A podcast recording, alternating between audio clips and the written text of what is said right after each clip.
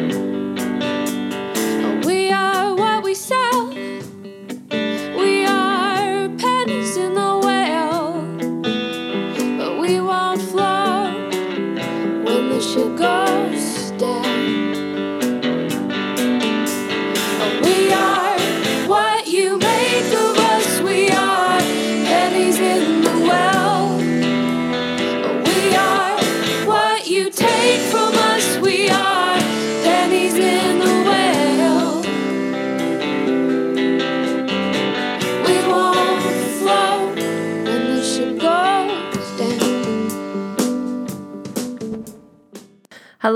welcome to episode 45 of Pennies in the Well. Apparently, while I am in this in between state of broken and fixed, I am in the mood to do podcasting and to say things. And maybe it's coming out of this whole, what has it been, like a four year, five year hiatus for the most part?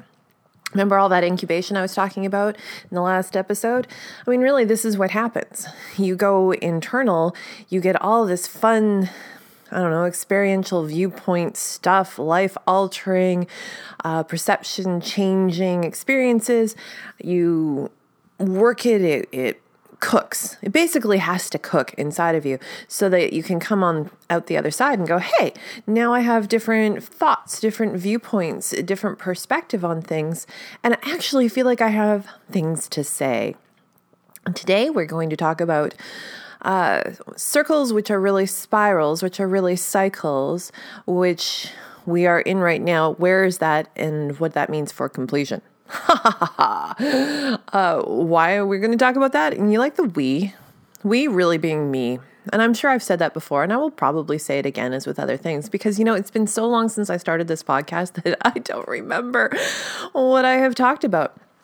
I may end up talking about things in a similar way again. Mind you, I think I've changed enough that perhaps, just maybe, if I cover the same topic, it won't be the same experience. Dun dun dun.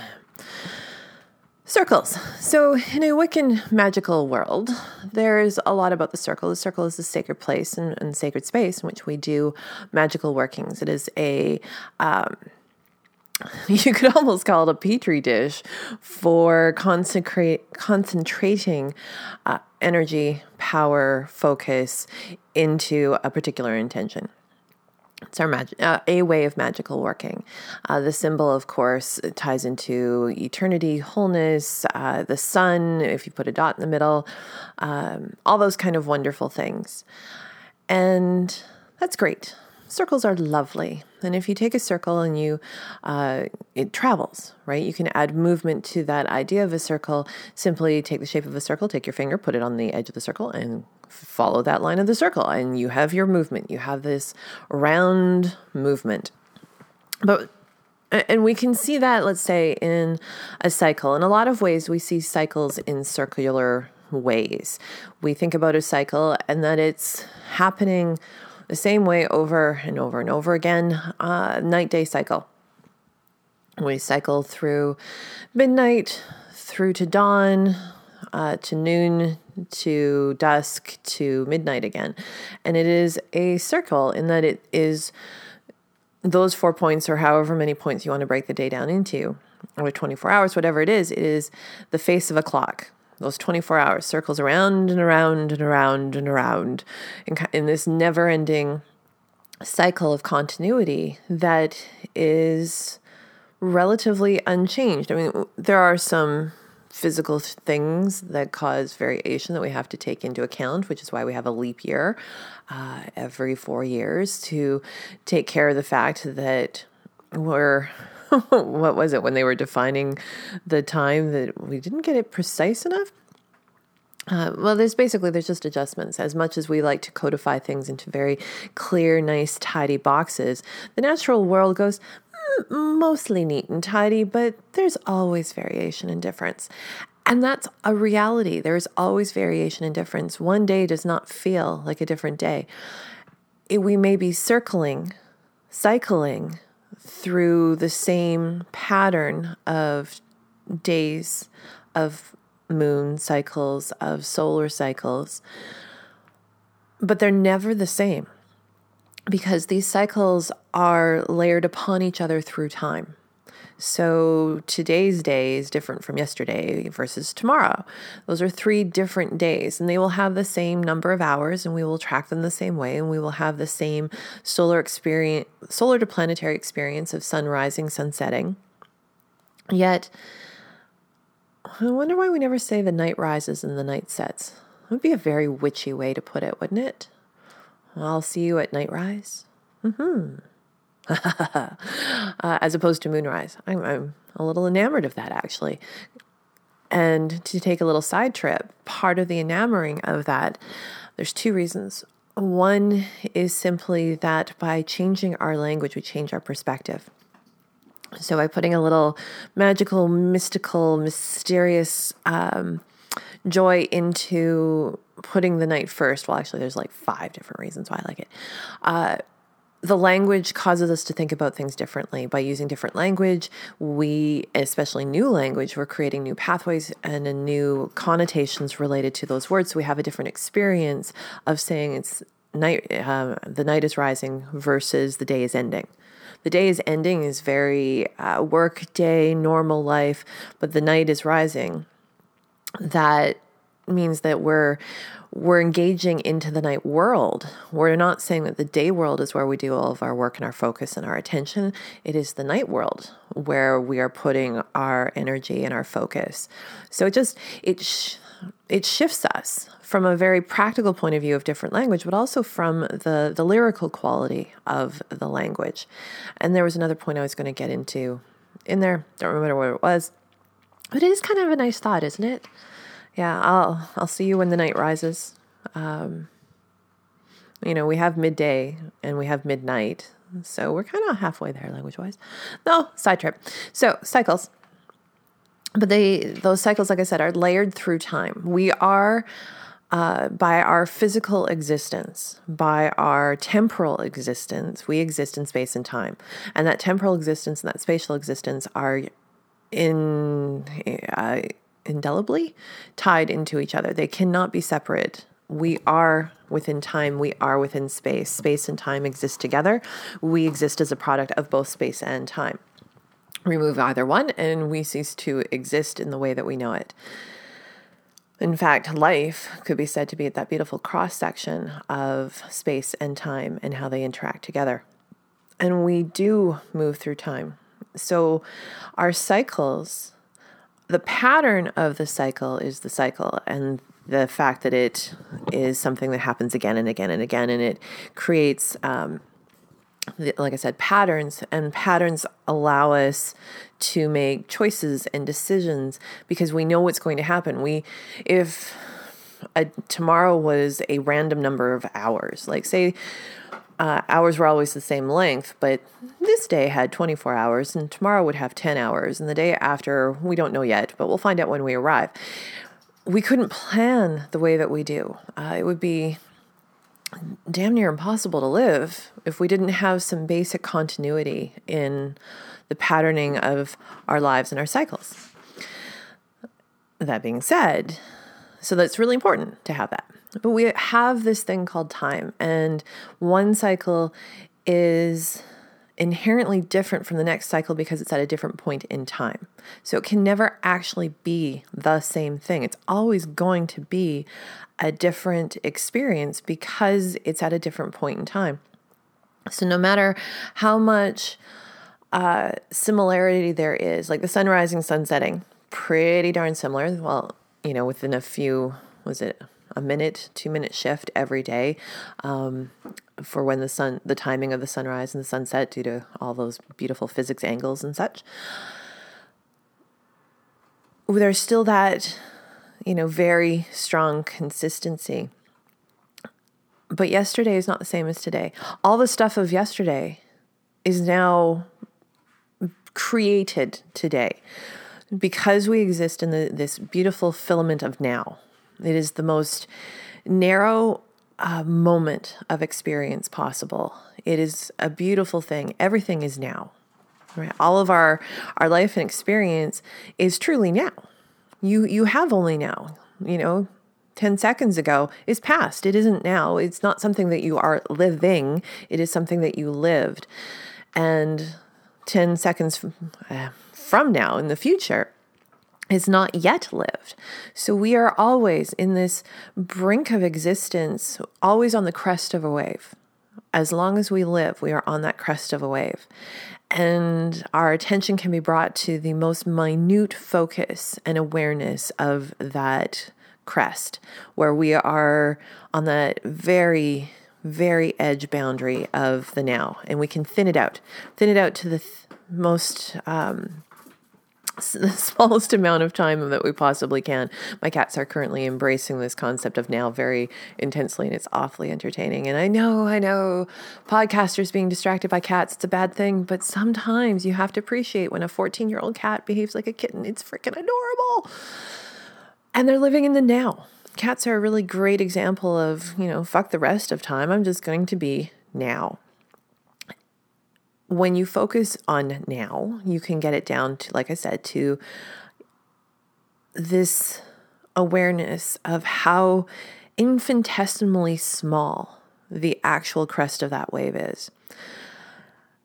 And yet we don't live there per se. We do, it is exactly where we live, but we allow our definition of now to expand. So my now is not that infinitesimal moment as I breathe out the air into a sound that can be broken down into, you know, a millisecond, which is where the now lives. I mean, it's always in that ever more teeny little line. But my experience of it broadens. So my now exper- experience broadens into recording of a podcast. So it's the maybe it's a, a few seconds together of the now that was my cat playing which is now past because, well, mostly past. um, but what he was doing a few seconds ago, he's no longer doing. And so that expression of the now, and where I experienced it as a whole kind of kernel of nowness, um, has passed. And he was playing. My doing the podcast is still current. I am still speaking. I am still doing this discussion. And so I can consider the what am I working on right now? I'm working on a podcast, and it can have this broader sense of time.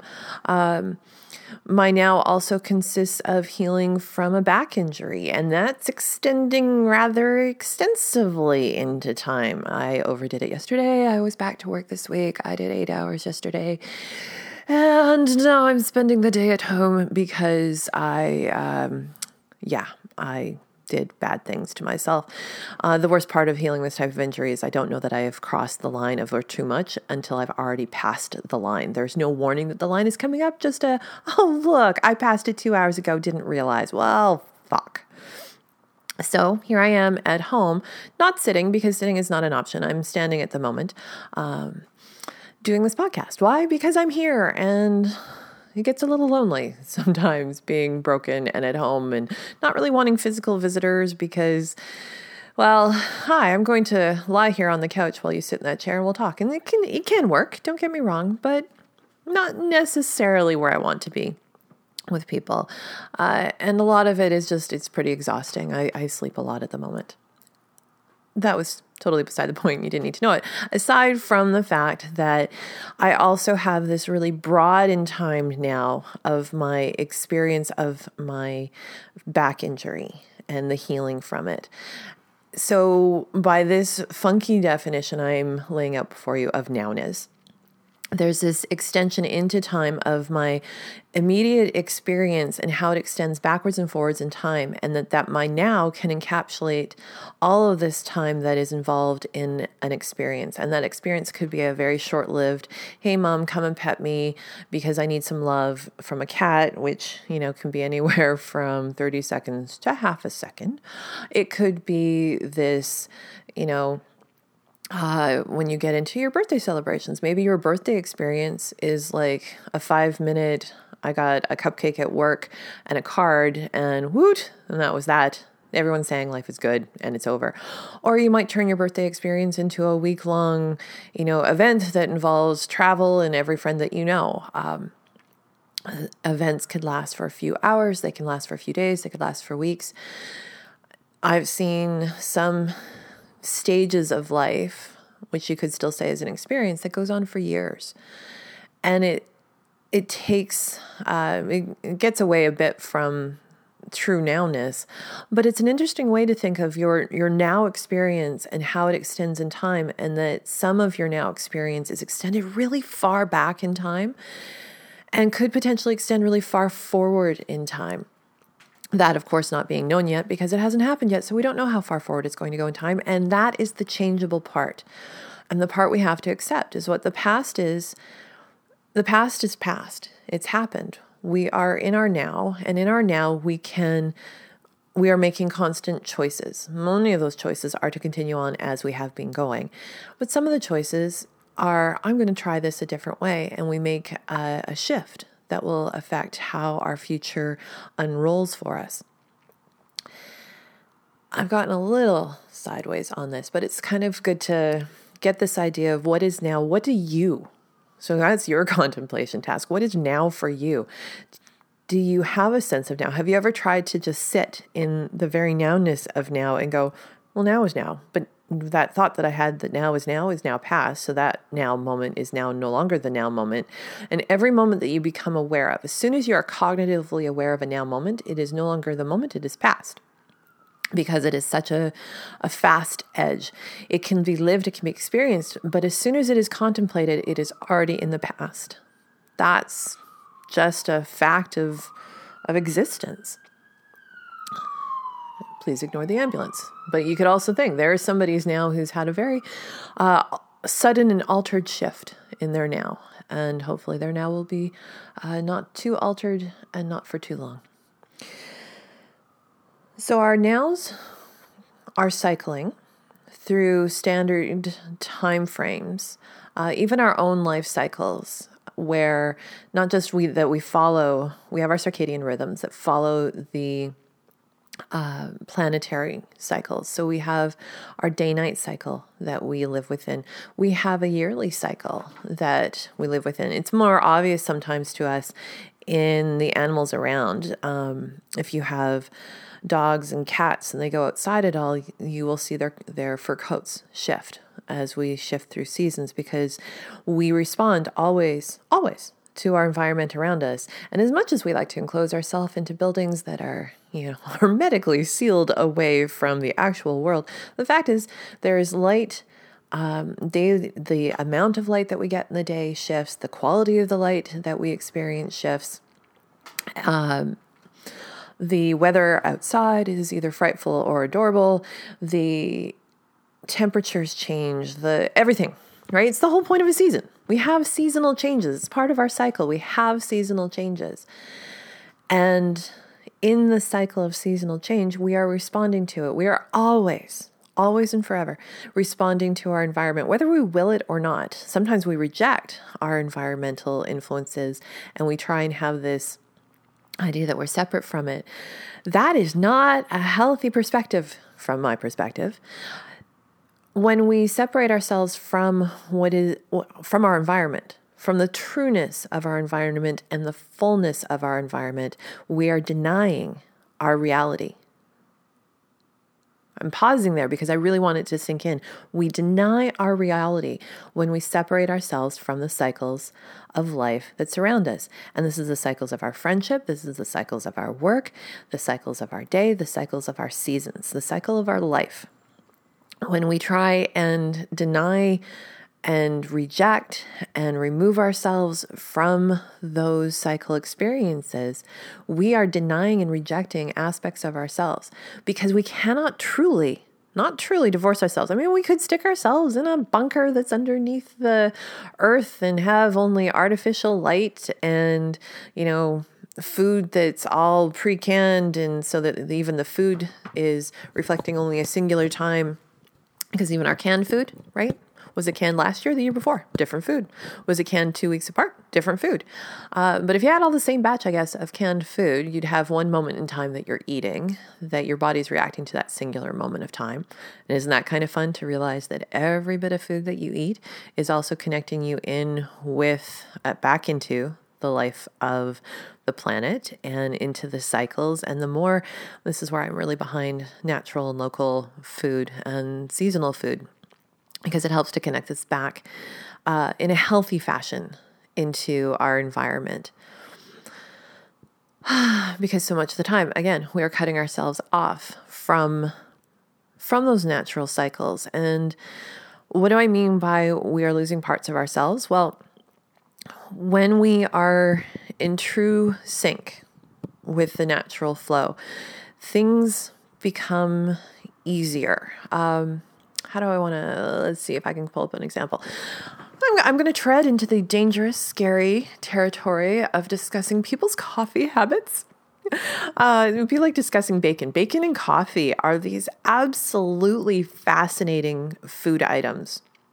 And I say that as somebody who uh, had to give up coffee and had to give up bacon, and not a oh, bacon is bad, I'm not going to eat bacon, or shame on coffee, it's a horrible blight on the planet, I'm no longer going to drink it. No, uh, I had to stop coffee and most real teas and decaf coffee and all of that uh, because I can't handle caffeine very well. I still have chocolate because, well, even though it's really hard on my body, it's still chocolate. No, oh, oh, such love. Uh, However, it is still really hard on my body and I can feel it. And there's just not enough bang for the buck for me to have coffee. So I don't have coffee. So I now witness these years. It's been about, what, 10, 12 years since I had to quit coffee and all caffeine for the most part. Um, so I witness the experience of coffee that other people have now from a an outsider perspective, but as a previous insider. So I'm an outsider from insider, or insider turned outsider. And the same thing for bacon. Uh, I always had a problem with pork, but bacon, oh, bacon, I really did love you. And then pork and I got along less and less over time. And eventually, no matter how hungover I was, I still couldn't really eat bacon anymore.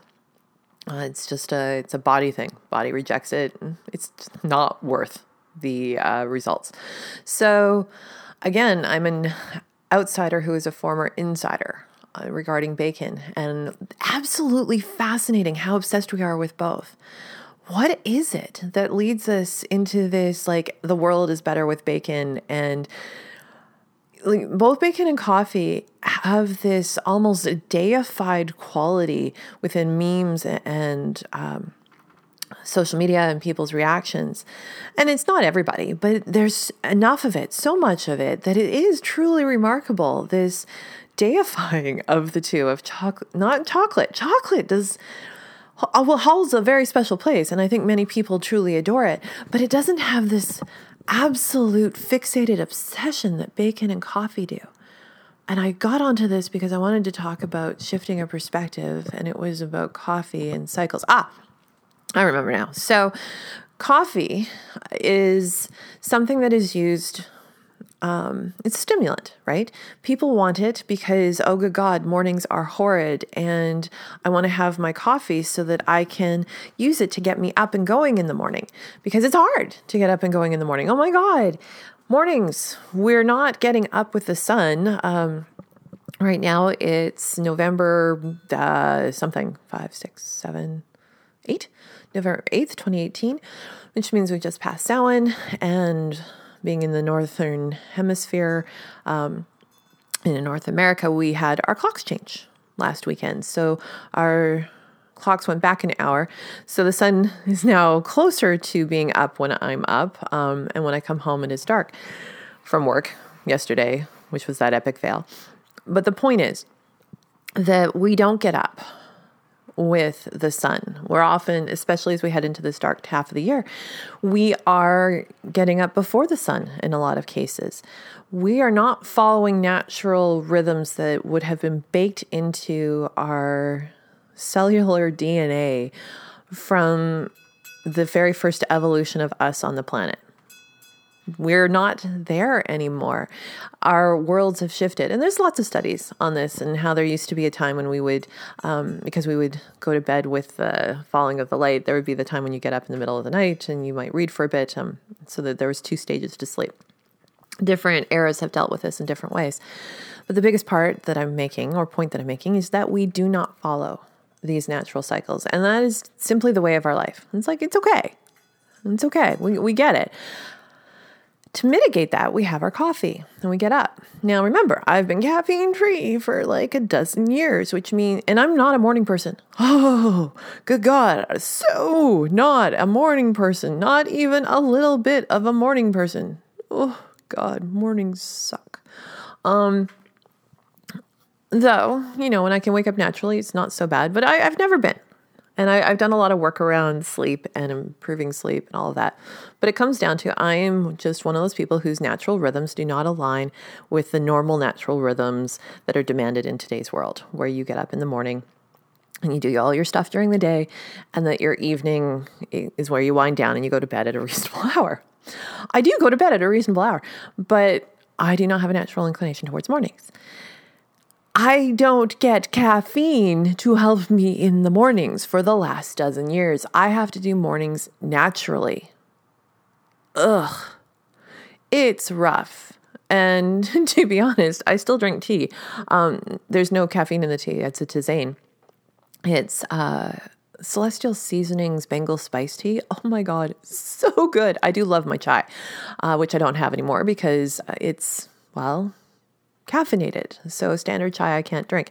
And for those, if there's any of you who don't actually know, I just find it a funny tidbit that chai actually translates to tea. So when you order a chai tea, you're ordering tea tea. Hee hee for the tea tea. Bengal spice, so tasty. So I use the spices to kind of help warm me up and enliven me. So I'm still using in essence an herbal remedy, uh, just a very gentle one to help me get going and start my systems up in the morning. But I don't have caffeine for it. Mm, so many people, and myself previously included, use the caffeine to circumvent the natural cycle that they're in. There's no experiencing of the drag of the morning. And that's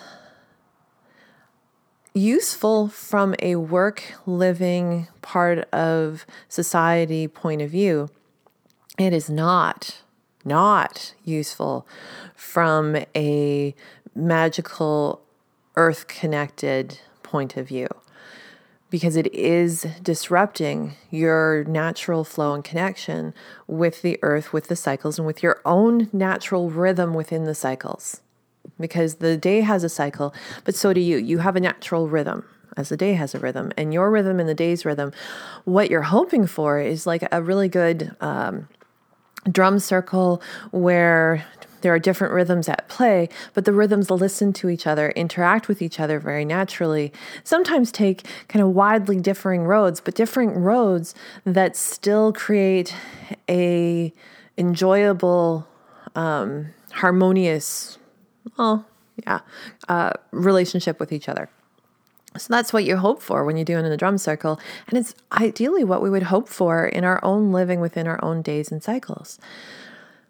And yet, again, we don't do it. We rely on caffeine to get us up in the morning. So, by doing that, what does it rob us of? Well, it robs us of a true awareness and understanding of our own existence in that time of day. Again, I get to speak from both sides because I used to be up, have, you know, caffeinated tea on the drive in, get into work. Within an hour, be getting a, a latte because coffee was gut rot for me, like for a very long period of time. Coffee and I had a really bad relationship uh, due to circumstances. Love it, and then it causes me such pain. Uh, I actually have a coffee scar from when I was two years old. Go figure. So I would get in, I'd have this coffee, and it would it would get me going and then I'd crash from it. And all day I was in this constant um, workaround between my energy levels, the requirements of the day, and this kind of almost embattled quality with caffeine of trying to essentially medicate myself into being able to be awake and aware uh, with a medication that would toss me all over the place. That would be, caffeine is useful. It has its place. Don't get me wrong. I, I am not putting down the caffeine, um, but it it's the dosage, the reliance, and how it removes our awareness Amusingly, I still eat chocolate a lot first thing in the morning because it's my only source of caffeine. And god damn it, I hate mornings. Uh, but what what would happen? I, I'm not saying go out, quit caffeine, and try for the experience because there's a whole lot more to quitting caffeine than just um, noticing what it's like to be without it. Because you, there is an addictive quality, and there is caffeine withdrawal. It's a real thing. I've done it multiple times in my life, and ooh, depending on the person that you are in your own physical systems, it can be quite the doozy of an experience. I'm just using this as an example. You could take anything that where um, we shift ourselves out of a natural flow and artificially, in other words, using um, external components to change our relationship with our natural cycles. It's just coffee is a really great example of it. So again, we don't we don't experience our natural rhythm and flow with a morning if we're using coffee. Um, and that is perfectly valid because if we needed to do this in order to make a living, in order to earn the money to have a roof over the head and food that goes in the belly, these are necessary things and there are sacrifices that have to be made. Yet, by not having that natural relationship with our own cycle with the morning, we kind of lose, we, we don't get that great start. We don't get, um, we start out of sync already with the day. We're already in conflict with the rhythms instead of in sync with the rhythms. We don't get to have um, a feeling of peace and of calm, of rightness, of being able to feel when something's not right in the day because it's not right versus I can't feel anything because everything feels wrong because, oh dear God, I'm up at this time of day and I feel sick because my body doesn't want to be up and I don't want to be up and I was up too late last night and I have the caffeine and it's got me going and I'm doing the work. There's no space and no time to be aware. And that self awareness is absolutely critical from a magical perspective to be able to create change within yourself, to become uh, more of who you are meant to be if you cannot get into your own cycles and your own awareness of them, then there are parts of you that are blocked and you will not know what they are. And this is kind of why I'm struggling to find a clear example because it's very individual. Uh, I, I mean, I always knew I wasn't a morning person, but I was using the caffeine to stop myself uh, from needing to actually adjust my sleep test cycle. I would go to bed at like 11 30, 12 o'clock and get up at 6. Well, I, by nature, need like eight and a half, nine hours of sleep. I was just constantly short shifting myself by using caffeine. So I was avoiding a certain reality in my life that meant that I was never fully healthy in my sleep, uh, which, and if you're not healthy in your sleep, everything else suffers. I didn't know who I was. There was a whole aspect, and it's really hard to articulate it and define it because it's it's not something that wants to be defined by words. But me in the morning, I I now know who I am in the morning, and I can't say that you know it's. Um, I'm not ever going to be the bright shiny person, but I know who I am. And I didn't know who I was when I was doing caffeine. I didn't know that part of me that existed in that time of day. I didn't know what I was like. I didn't know what my reactions truly were. Oh, yeah, my reactions way better now. because I am more aware and cognizant um, of myself and my actions, my reactions, and I can make more healthy choices and all that. So, this is a very long, rambly tirade about how we are faced with the difficult realities of the modern world and how we cope, and that these coping mechanisms often take us even further away from being in true relationship with ourself, our own cycles, and the cycles of the manifest world around us, and how important those manifest well the manifest world is in our relationship and our cycles. We are part of a living body that is this planet Terra.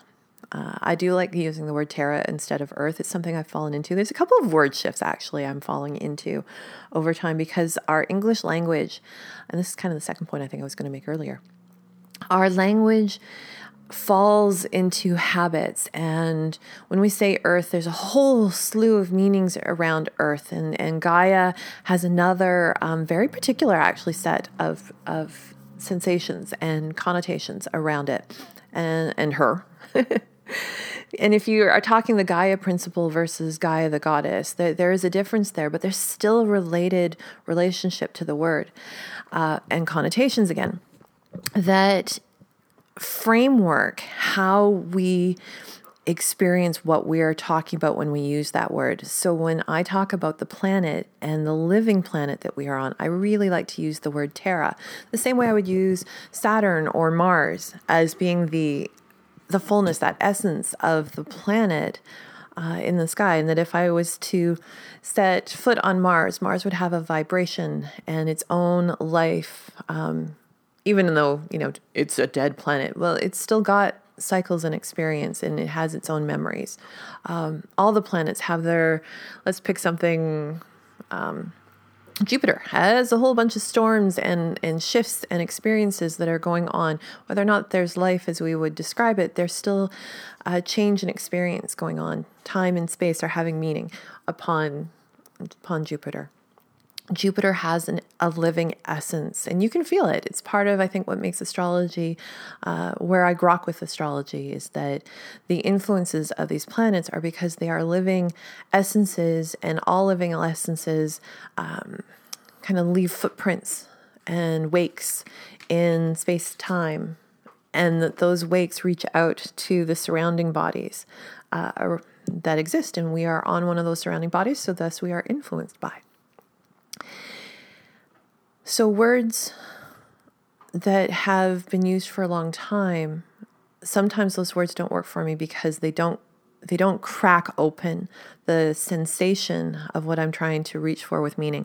I like to use the word Terra for the planet to reach for that feeling, that sensation, that experience, that perspective that the planet is a living entity of which we are like um I don't know, in a sense, are we the mites on the eyelashes of the planet? Uh, we look at our own bodies. Our bodies are made up of tissues. The tissues are made up of particular kinds of cells. You know, we can break down our bodies uh, from various different perspectives into component parts, but in the end, all those component parts become us, the, this entity that exists, uh, that is host to other, you know, entities like the mites in our eyelashes and that we are all in a, a connected and sometimes symbiotic, sometimes parasitic um, relationships. But we're all interacting all the time. We on the planet and all of the creatures on the planet and all of the living things from every virus and paramecium up are part of the living Terra. You can, I, I, I think one of the moments that really brought home to me the my God, this planet really is truly all connected, and we are, you know, not some plunked in piece that was, you know, we weren't an outside piece plunked in and dropped in and went, oh, you know, this piece goes here and let, us make this other piece and go there.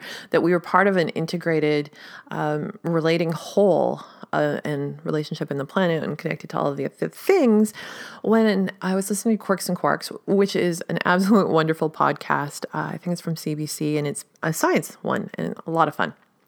And they uh, were talking about cranberry juice and how cranberry juice uh, has this, I think it's a protein, um, one of the proteins that has this hook, and the hook relates directly into um, the bladder and and when we get a bladder infection like there's something about the the hook of the protein in the cranberry juice related to a bladder infection and what we need in order to to have the healing from the bladder infection. Like it's it's a very specific thing. I don't remember enough of the details to give you a good explanation but you know look it up. It's there. It's real.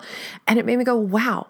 Like really? What are the odds except that clearly really high that this particular plant that you could ha- eat the berries of or make the juice of that we would then uh, ingest would have this protein marker that would help us uh, hook into and, and deal with this particular infection. Like the way, the complexity, and the dance the miraculous dance of the, the, very different parts and elements of all the various things on this planet and how they interact, we are clearly part of a whole. We are just like um, the wonder of our bodies and how, you know, uh, how the neurons connect into the muscles. And we have, like, you look at any dance or listen to any music or uh, like any art expression whatsoever, or even just the, our ability to think, how we are this amazing expression of all of these cells put together, and that somehow we are able to do all this. It's just, it really does have a quality of divine to it from my perspective. But even if it, you don't have to go divine with it, you just can marvel at the absolute. Um, connective relationship out of it all. So we are, from my perspective, very much a part of Terra. We are a living component of the living planet. And the living planet for me is best expressed in the word Terra versus Earth because Earth, in too often of a case, is a a, a lump, a thing. It doesn't automatically carry with it the connotation of living unless uh, we've kind of trained ourselves into that perspective. So Terra doesn't necessarily hold it either, but we use Terra less. So starting to use Terra very specifically to talk about the living planet allows uh, an easier access point into that view and perspective and seeing it in that particular way. So I talk about Terra and that we are part of Terra and that when we we are therefore part of the rhythms and the cycles. We can try and separate ourselves from them, but it's a lie because we're living on the planet. If we were up on the space station, okay, we are now separate from the planetary cycles in the sense of the the actual physical world around us. However, the space station is still circling the planet, and the planet is still in the uh, distance um, relationship from the sun. So there's still going to be some because we're in elliptical orbit. You know, we we get closer, we get farther. So there's certain parts of the rhythms of the solar system that would still be applicable. You'd have to leave the solar system in order, or or leave this planet, uh, or go on your own um, somehow completely circular, you know, um, navigation of the sun in order to not be influenced by that particular cycle and rhythm. Huh. Anyhow, we are part of it, and oftentimes, like I said, we remove and for ourselves from it or try to, and we suffer a little bit from it, which also means that we have as witchy, pagan, heathen, druid, uh, aware living adults on this living planet, we have the ability to choose, to choose to make change, to choose to change the relationship that we are in, to choose to change how we act, to choose to change and to become so we can alter our habits. Our habits have grown out of our previous experience and our culture around us. Habits are incredibly useful and incredibly dangerous depending on whether they serve us or they hinder us. Our modern world encourages us to ignore the for the most part the fact that there are seasonal differences and different places have different seasonal differences. I happen to live in a place. Uh, I'm on the uh, in BC, near Vancouver, British Columbia, Canada. My weather patterns are very similar, actually, to um, I think a fair amount of Europe. So the originating uh, seasonal quality of Wicca is actually really applicable here. Like the timing's downright freaky. So like dead on for when spring uh, starts to to stir, when summer kind of blinks a little bit and wakes up. Our seasons are so easily attuned to that. That's a lovely convenience for me, but it is not a reality across the board. Some places basically experience, you know, two seasons frozen and cooking, or um, your climate. Your climate is its own place, its own ecosystem, and it has its own rhythms. And different places on the planet have different seasonal rhythms. And that's important. It's critically important because you are part of the living planet and, excuse me, where you are and your rhythms matter. Now, this next part of the discussion is far more applicable if you're in the northern hemisphere than in the southern hemisphere because we're having different experiences right now when it comes to the seasons. So, this would be more applicable for southern hemisphere people uh, to seed the idea of what they might want to do, um, you know, six months from now when you, we're, we're flipped in our states. But for those of us who are in the north, this is kind of a hey, now, now, now, now, now, now is really the time to be thinking about these things. We've just passed Samhain. Uh, and if you, depending on whether you're um, an October 31st person or the mid, the actual mid date between um, the two, was it the two, uh, the summer solstice and the equinox? No, wait, equinox and Yule. Sorry. Um, there's a solar calculation where you can take the two solar festivals, um, equinoxes and solstices, and the, the point directly between them uh, becomes the basically another way of solar marking the fire festivals. And so your Imbolc, Beltane, Lunasa, and Samhain would be at these in between markers. And that usually puts Samhain at about like November 5th, 6th, 7th, something like that.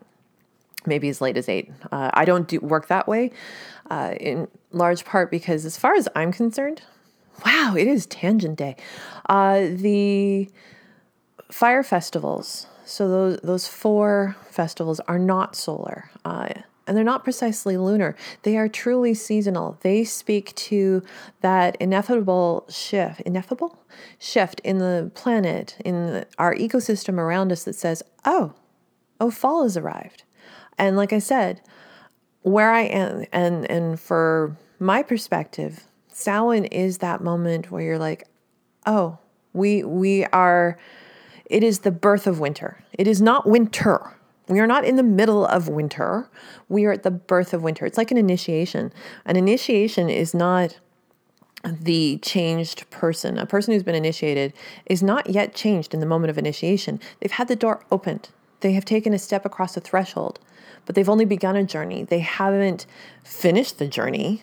Um, in, in a sense, you could say that uh, and Eve would be the last, the ending of fall, right? It would be the end of autumn. It would be the completion of the cycle of the harvest, which is why in, in old British lore, uh, at least in, I, I'm always hesitant about saying things about lore because was that true lore or was that something that was made up by um, more modern recreationists as they went looking for those ties? Anyway, uh, that that one should not harvest anything after Samhain. And my sense around that is that it was the marker of, but fall has ended, the harvest is ended. We have completed that part of the cycle and we are stepping into winter. So I'm very much of the the the ecosystem side of the fire festivals that they are, are speaking to us from that place of um, the the experience of the world around us, not another aspect of solar. This is a you know people's mileage will vary uh, depending on the way that they want to experience it, and there is an ebb and flow that also follows from the solar one. It's just not the one that I work from as a general rule. Sometimes fun to play around with. Anyhow, regardless of which way you view it, we are at the beginning of winter at this point we have crossed the Samhain veil and we have slipped into the time that is darkest, the time that not necessarily coldest, right?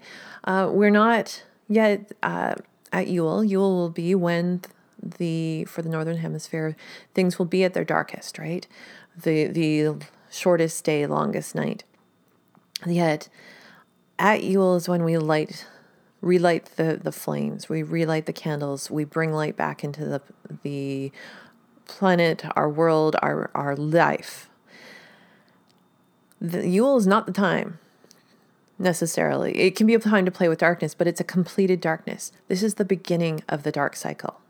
Ha, that's what I was trying to say. As we are at the beginning of the dark point of the cycle, there are, th- if we truly embrace being within the rhythms of these cycles, to be part of that pattern and that flow, then surely we want to engage with this time of darkness, which means shifting our behaviors at least a little bit, at least a little, and going, okay, what what would be different if this is the time of the beginning of winter, the start of winter, the start of darkness? What shifts? What changes? What do we want to do differently? Well, it's a time for inner reflection, right? The darkness is a great time for inner reflective work. It's a great time right now for ancestral work, has been my experience. It's a lot easier to connect with the ancestors in the dark half of the year. So much easier. Basically, everything after Mabon becomes, oh my God, so much easier to work with ancestors. Um, it's also a time of completion. So the harvest ideally would have been completed by Samhain the the big work done, the outer work done, so that the inner work can commence. Well, if you're like me, uh, the outer work never really seems to end, and there's always a list of tasks. And oh my God, how am I going to get all the things done? And well, shit, shit, shit, shit. Um, because I'm not in a place to truly sink into my own dark experience, my own winter experience, because I still got to get all this shit done. So, this year's focus for me and my coven was to and is to explore completion. We're not very good at completion in the modern world. We are we suck at endings. I'm sure I've said this before. I will undoubtedly say it again. We suck in this modern North American world at endings ending relationships, um, grief, loss, uh, ending a job, just just endings. We are not good at it. We don't process the emotions well. We deny that things are ended. We don't prevent. We have very few healthy tools around endings, and it's a problem. But I'm not going to get into that right now. Otherwise, this will be like two and a half hours. Uh, so instead of focusing into that rant, I'm just going to talk about completion. When was the last time you really noticed that you completed something? Yeah, I'll give you a minute. Like, really finished it. You know, uh, you were working on a project and it was done. Some project, personal project, work project. There you go. F- th- think on, just get one in your head. I'll give you another few seconds.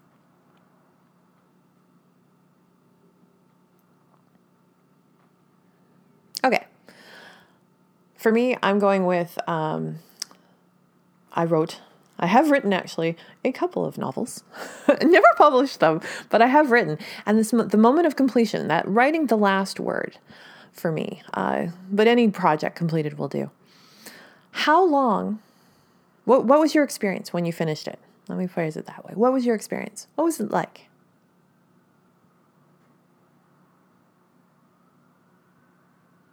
Do you remember what it felt like?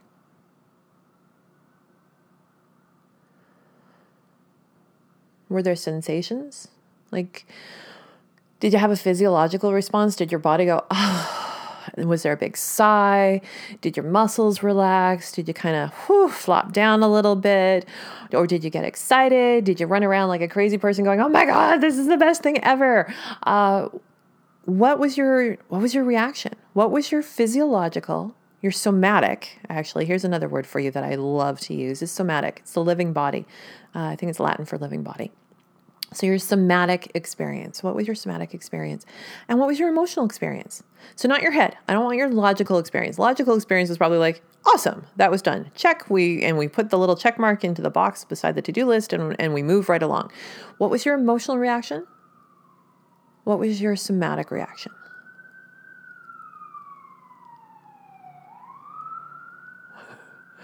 Okay and and he'll feel free to hit pause if I didn't give you enough time to actually really think about that, um, and to call it up. Can you call up the somatic and or the emotional experience, a, an echo of it, what it was like? It can be hard. Sometimes a long time ago, and it can be hard to to kind of get back into um, a, a reflection of that experience. How long? Did you spend in that somatic and emotional experience? Did you have so so the f- questions and they're a bit leading are you know how long were you in those experiences? Did you have them long enough to be able to even remember what it felt like either somatically or emotionally? Uh, either, either, or did you did you have the ability to call up any of the that quality of the memory? Or is it really just a cognitive oh yeah i did that thing. Mm-hmm, it was good and then it was gone. And then getting for me I, it passed so quickly. I was so like it was months right? Writing a novel is not a short-term project. It's a long-term project. And i got there and i finished and there was this brief ecstatic quality and then maybe the evening and kind of rolling around in the satisfaction um, and you know probably cracking a cooler and and toasting the the ending of it. And then i was already thinking well what am i going to do next? Already thinking it. I wasn't even out of that evening. The day had not finished and already i'm thinking of what next. I spent so little time in that moment of completion so little time and i've gotten so used to there not being moments of completion you know, as one thing finishes, but there's already like five things waiting to be done. So just because I finished the one does not mean that I'm finished because there's all these other things to do. I suck at really allowing myself to experience completion in the truest sense. And that is not a healthy perspective. It is not a healthy way to live. So, from that, I encourage you and me to settle into this start of winter, this beginning of darkness, with an intention to complete a thing, one thing. This is also my coven's homework. Uh, I wonder if I remembered to actually tell them this. Uh, to pick an item and to complete it. And I don't care what it is, it doesn't have to be big. In fact, big is not necessarily your friend because we're not trying to seek out this big, huge thing. We're actually going for the low hanging fruit, like the guarantee of success that we're going to complete the thing and feel better. And in today's world, sometimes simply the act of trying to re- get to a place where I can sew a button back onto a coat is too much because it's one more thing and it's an easy thing and it's a simple thing. And once I do that thing, it'll be like, yay, it's done. But instead of seeing it as a singular item in need of completion, I see it as one of a whole stack of things that are not completed. So, to engage with that one thing that isn't completed, I feel like I'm engaging with all of them. And it's just going to highlight for me the failure in getting all the things done. That is an easy trap to fall into. So, if you're joining me in that trap, I feel your pain, I hear you, and we need to break out of that. Put it down and just go, I just need to complete one thing. That's the, the abysmal task of the episode is to pick one thing and you need to pre identify it, ideally. You don't have to. Um, you can do the rest of this work just on, you know, oh my God, I completed a thing. I can I can use that completed thing as my stepping point for the rest of this. But the most complete version of this, the most satisfying, is to identify it ahead of time. And then stage two is to complete it. Stage three is to then spend some time somatically and psychologically, emotionally in that completion. To when, when you want to run off and go, oh, I need to do the next thing, it's like, no, no, no, no, no. No, I need to milk this completion for all it's worth. I need to experience it. I need to feel it. I need to allow the reaction of the totality of my essence to note what this experience is like. So, our, our mind's job in these tasks is to keep us within the experience. So instead of our mind herring off and go, oh, here's the list of all the things to do. No, no. Your your mind's job in this circumstance, in this uh, abysmal task is to keep you within the experience. So when you start getting distracted by low level thoughts about other things, it's like, no, no, no. It's a, brain's job is a meta level on this one to bring you back to task and go, okay, what does it feel like? Like and, until the feeling is done. And if the feeling is done, it's like, oh well, okay, the feeling is done look for that what does completion feel like to you is there satisfaction in completion is there aggravation do you even know what you feel can you identify what you feel when you complete something. And in order to identify what you feel, you have to feel it. You can't just go, oh, I am feeling this thing. First, you must feel, you must have the experience. This is so critical for us in our our, our becoming selves in this modern era for Wiccans, witches, heathens, pagans, druids, etc., is to for our magical folk is to uh, is to feel. That is a huge part of what we don't do on a regular basis, and one that we really need to do. So, as I said, that is your abysmal task for this episode is to look for something that you can complete, really truly reasonably complete, and then when you complete it, to note it. In the grand scope of things, it would be awesome if all of our big tasks that could be completed by this point were completed so that we could settle into a time of rest and reflection. Even uh, as we slide through winter, it's when the planet rests, right? It's when the earth rests, when everything settles into quiet and into stillness, when the seeds go dormant, when the bears sleep, when the processes of life slow down and it's basically the sleep cycle, right? Winter is the sleep cycle of the year. And we have such healing and regeneration when we sleep that we are not getting out of that we're not getting our healing and regeneration out of our winter cycle because we're not allowing our our seasonal actions to rest and to sleep. We're not allowing our season our behavior within the seasons to reflect that time of rest and uh, reflection. So on a grander scale, uh, ideally, you know, I would be done with, uh, there's a certain set of tasks that I would dearly love to be done with.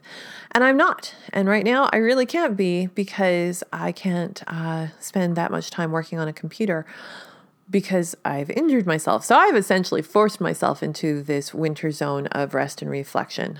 Not how I wanted to get here, but absolutely necessary. And I'm trying to get more of my uh, chosen uh, tasks to fall into a better rhythm. And this is the first year I'm really deeply consciously trying to get into that place. So I invite you to join me into that thought. And maybe this winter we all manage to complete one one thing or a small collection of things or one medium-sized thing. When hope that for next winter it is more of a yeah i was able to clear off everything so that when i get to my retreat because i always do a retreat between christmas and new year's that i can go into it going everything's taken care of it's all done I'm done. I'm ready. I can just chill out. This is awesome. All right. So I know I said I was going to talk more about spirals, and I did touch into a little bit of how things change, but um, I think I'm going to leave the spirally aspect uh, off for right now because we've just passed an hour. I think it would be a, a healthy uh, way to approach this would be to wrap it up now and let spirals emerge in, in this kind of context on a different day when it's a little more uh, topical, shall we say. It has been absolutely wonderful to be spending time with you again and to be uh, sharing my babble a little more outward than it's been for a long time. It feels good to share. If you do want to share back, uh, there is still pennies in the well at gmail.com. Um, I'm trying to switch over and I'm not sure how effective it is yet. So if you want to try, you know, the new email address, but not but but with the acknowledgement that um, you know, there there could still be some bugs in the system. It's change at abysmalwitch.com. So you can also email me there. Uh, if you would like to kind of let me know how things go. I'm also going to toss it out there that if there's something you want me to um, babble about, I am a child of Babylon. Uh, then send send me a question. Ask a witch. Just put "ask a witch" uh, in the subject line, and I will know that you are asking me something that you would like me to respond on. Um, most likely on the podcast. So. I toss that out to you that I'm totally willing to respond to questions and be inspired by your questions, should you so desire. All right, uh, that should take care of that. You have your abysmal task should you wish to engage with it. Much love, uh, much hope as we head into winter. Blessings of the deep and wild to you. Blessed be.